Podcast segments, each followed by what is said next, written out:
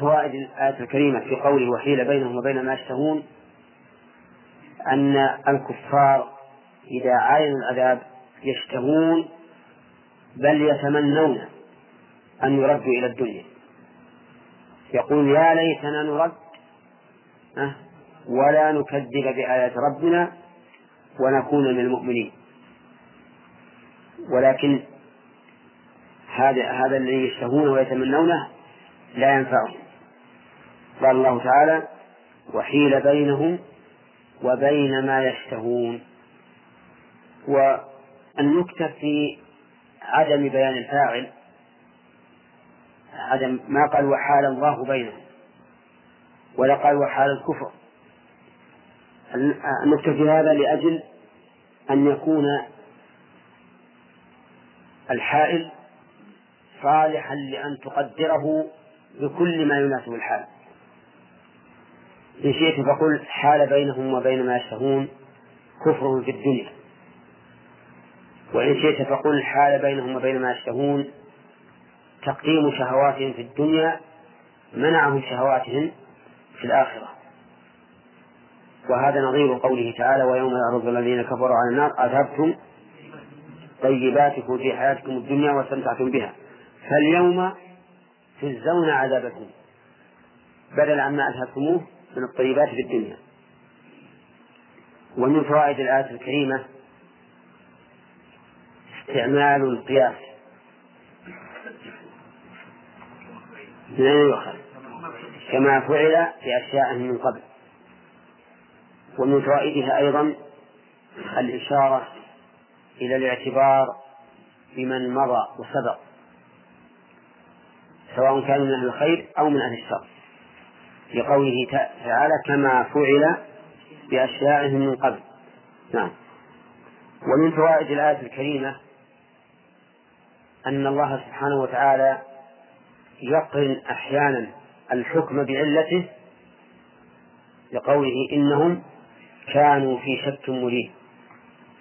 وقرن الحكم بالعلة له فوائد سبق لنا عدة, عدة, عدة مرات ذكرها ويبينها لنا الآن الأخ طلال. فائدة الحكم يا طلال الله يهديكم.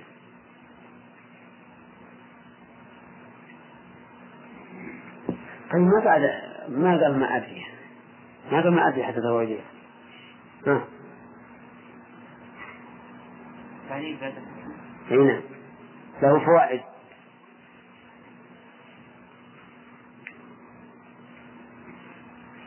ما تعرفه؟ طيب صح بيان الحكمة، وأن الله عز وجل لا يحكم بشيء سواء كان كونيا أو قدريا إلا لحكمة. نعم. وغير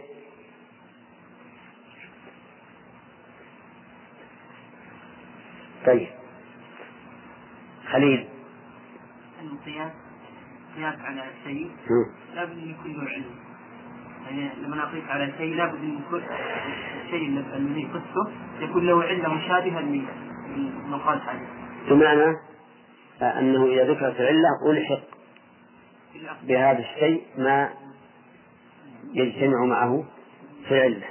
طيب هذا اثنين.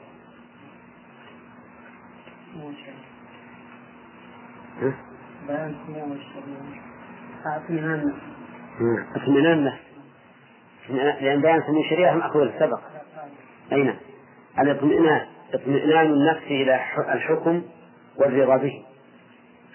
وإن كان الواجب على المسلم أن يرضى بحكم الله مطلقا، لكن لا شك أن مشاهدة الإنسان لحكم لحكمة الحكم أبلغ في الطمأنينة من عدم ذلك. ولهذا قال الله تعالى لإبراهيم حين قال ربي أرني كيف تحيي الموتى قال أولم تؤمن قال بلى ولكن ليطمئن قلبي. نعم. ومن فوائد الآية الكريمة أن هذا الشك الحاصل لهؤلاء أوقعهم في ريبة، والريبة يعني ليست مجرد الشك، بل قال شيخ الإسلام إن الريب شك مع قلق واضطراب، يعني أن الشاك عنده تردد في الأمور لكن ما عنده تشويش فكري، لكن المرتاب يكون عنده شيء من التشويش الفكري والقلق النفسي وعدم الاتجاه السليم. ولهذا قال إنه إنهم كانوا في شك مريب. ومن فوائد الآية الكريمة أن الشك مناف للإيمان فيما يجب الإيمان به. فلو أن أحدا شك في يوم القيامة في البعث ما نفى وجزم بالنفي ولا أقر وجزم بالإقرار، نقول إن هذا في حكم منكر تماما فهو كافر. طيب، باقي الآن دقيقة ونصف، ما نجينا نحضر سورة وأنت تلحق الله، ها؟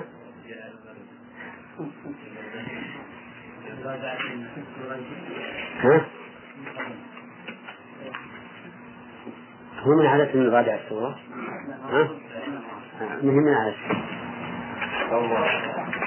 إنهم سنتظر يشتغلون الجنة والنجاة من العذاب، وإذا نجوا من العذاب ما في إلا الصعود في الجنة.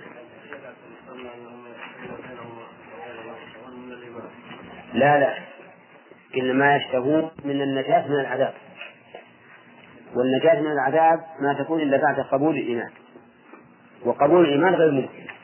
هكذا قلنا المؤلف رحمه الله قال من الإيمان أي قبوله، لكننا قلنا لا، اللي هم يشتهون في هذه الحال هو النجاة من النار من العذاب اللي وقعوا فيه. ما هو ضاحك تناوش، بمعنى تناول الشيء من بعد. الآن عندنا باللغة العامية يقول تناوشت الشيء، يعني تناولته من بعد، وأيضا ما تمكن فيها التمكن التام، مثل ما يقولون مثلا صار لهم ضرب ناوش ناوش ها؟ أي من بعيد بدون تمكن. نعم. طيب سنة الله إذا رأوا العذاب مثل هذا إنه لا ينفع بإيمانهم، ولكن قولون فإنهم يعني إيش يقولون هذه استثناء الله عز وجل، قال فلولا كانت قرية آمنت فنفعها إيمانها إلا قوم لوط لما آمنوا كشفنا عنهم عذاب الخزي. والحكمة من ذلك والله أعلم أن نبيهم آه ذهب عنهم قبل أن يؤمر، فكأن الدعوة لم تتم على الوجه الأكمل الذي الذي لا ينفع عنهم العذر. هذا هو الحكمة. نعم. إيه. هذا في الإعراب من قبل. إيه. لماذا؟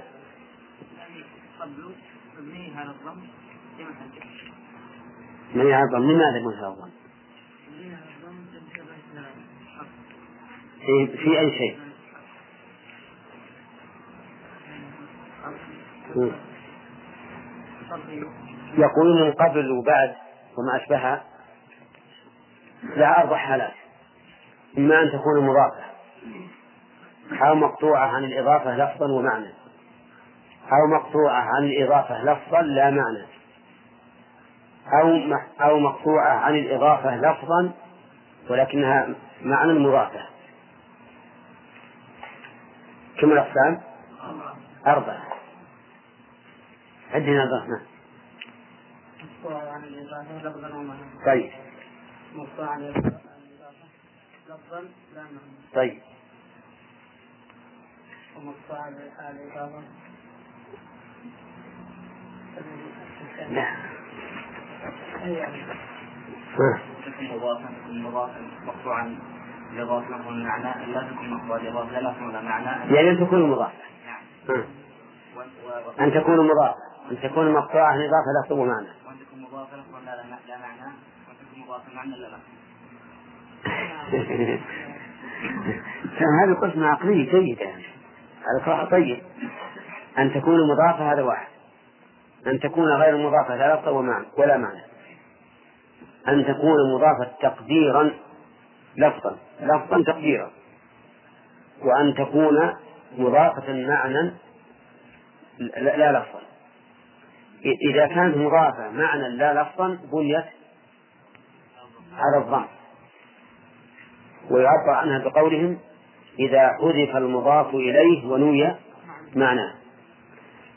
فإن قطعت عن الإضافة لفظا ومعنى، أو أضيفت لفظا أو أضيفت حكما، فإنها تعرب إنها تعرب تعرب بحسب العوامل. ولكن إن كانت مضافة فإنها لا تنون للإضافة، أو كانت منوية الإضافة لا تنون، وإن قطعت عن الإضافة لفظا ومعنى نونت. أقول الآن لله الأمر، أمثل من عندي لأني ما أعرف القراءات في الآية. أقول جئتك من قبل، هذا مبني مبني لأني حذفت المضاف إليه ونويت معناه. طيب أتيتك من قبل، هذه معربة. طيب هل الإضافة منوية؟ لا، ما نوت معنى وليست موجودة لفظا. فإذا لم لم ينو المضاف إليه ولم يذكر تعرب منونة. أتيتك من قبل هذه عليه في الإضافة لفظا. نعم، أتيتك من قبل طلوع الشمس، ها هذه مضافة تكون معربة غير منونة. إذا معربة غير منونة إذا كان المضاف موجودا في اللفظ، إذا نوي لفظه هذه اثنين تكون معربة غير منونة. معربة منونة إذا قطعت عن الإضافة لفظا ومعنى، مبنية على الضم إذا حذف المضاف إليه ونوي معنى. أيه. نعم.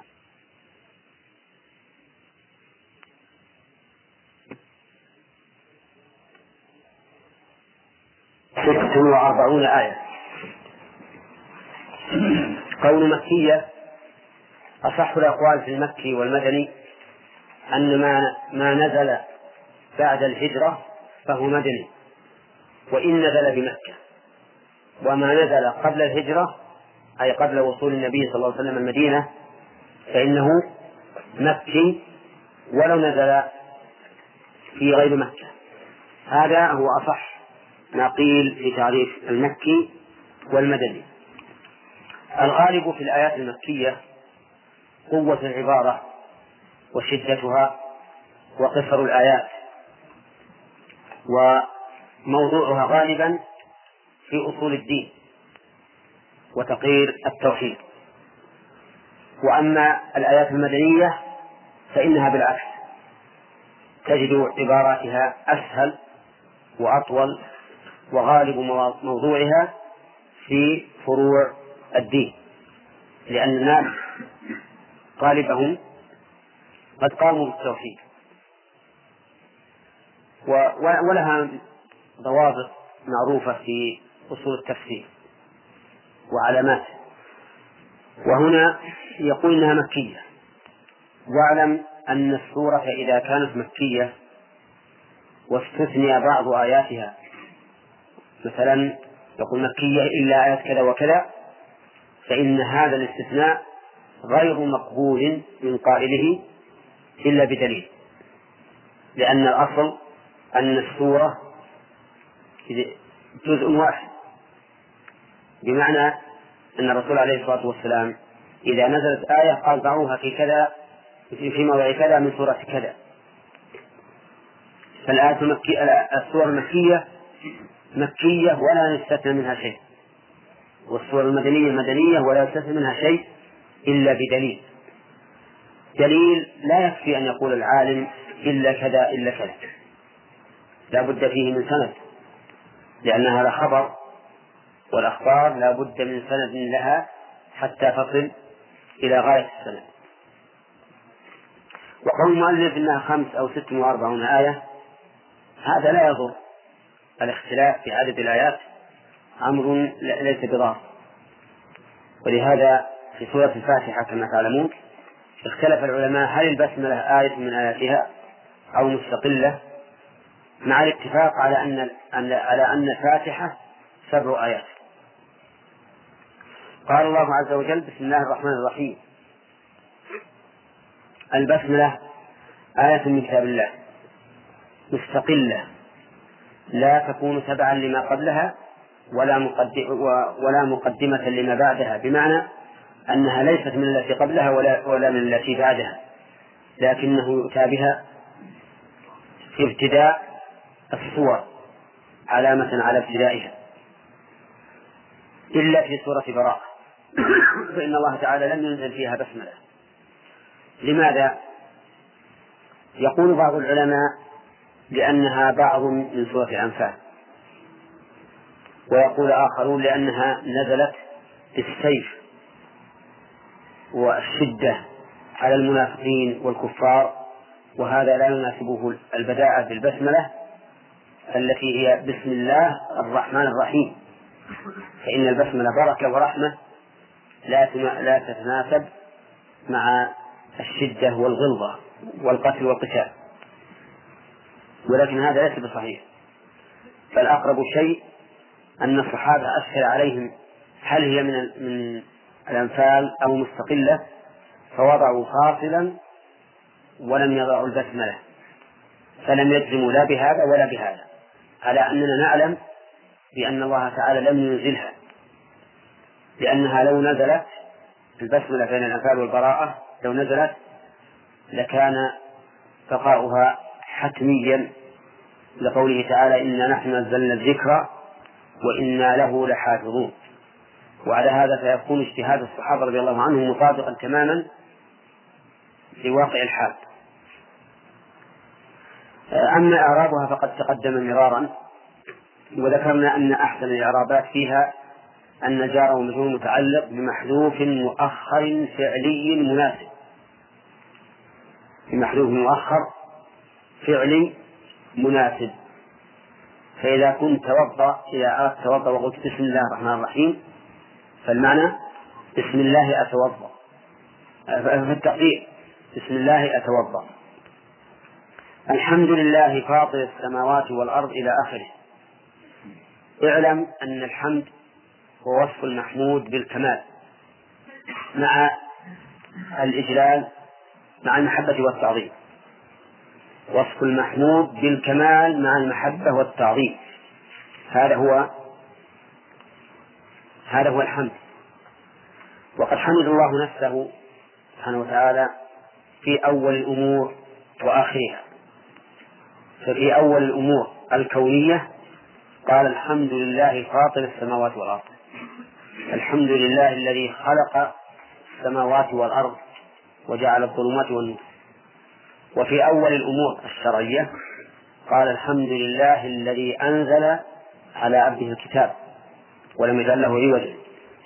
كما حمد نفسه على منتهى الأمور أيضا، قال الله تعالى في آخر سورة الزمر: وقضي بينهم بالحق وقيل الحمد لله رب العالمين. فحمد الله سبحانه وتعالى نفسه في أول الأمر وفي منتهى الأمر، لأن الله سبحانه وتعالى له الأمر أولا وآخرا، وكل أمره فإنه محمود عليه لأنه مبني على الحكمة والرحمة. هنا نقول الحمد لله، الحمد مبتدأ ولله خبره، واللام هنا للاستحقاق والاختصاص للمعنيين جميعا. أما كونها للاستحقاق فلأنه لا أحد أحق بالحمد من الله عز وجل، فإنه محمود على كل حال، لأن كل ما يفعله وكل ما يشرحه ما يشرحه سبحانه وتعالى فإنه محمود عليه لكماله. وأما كونها للاختصاص فلأن الحمد ال هنا للاستغراق، أي كل حمد فهو لله ثابت له، ومعلوم أنه لا أحد يختص بهذا الوصف العام الشامل إلا الله عز وجل. لأن من يحمد سوى الله لا يحمد إلا على أشياء جزئية أشياء جزئية غير شاملة، لكن الذي يحمد على كل شيء هو الله. وبهذا عرفنا أن اللام ذي الاستحقاق والاختصاص أيضا. قال الحمد لله.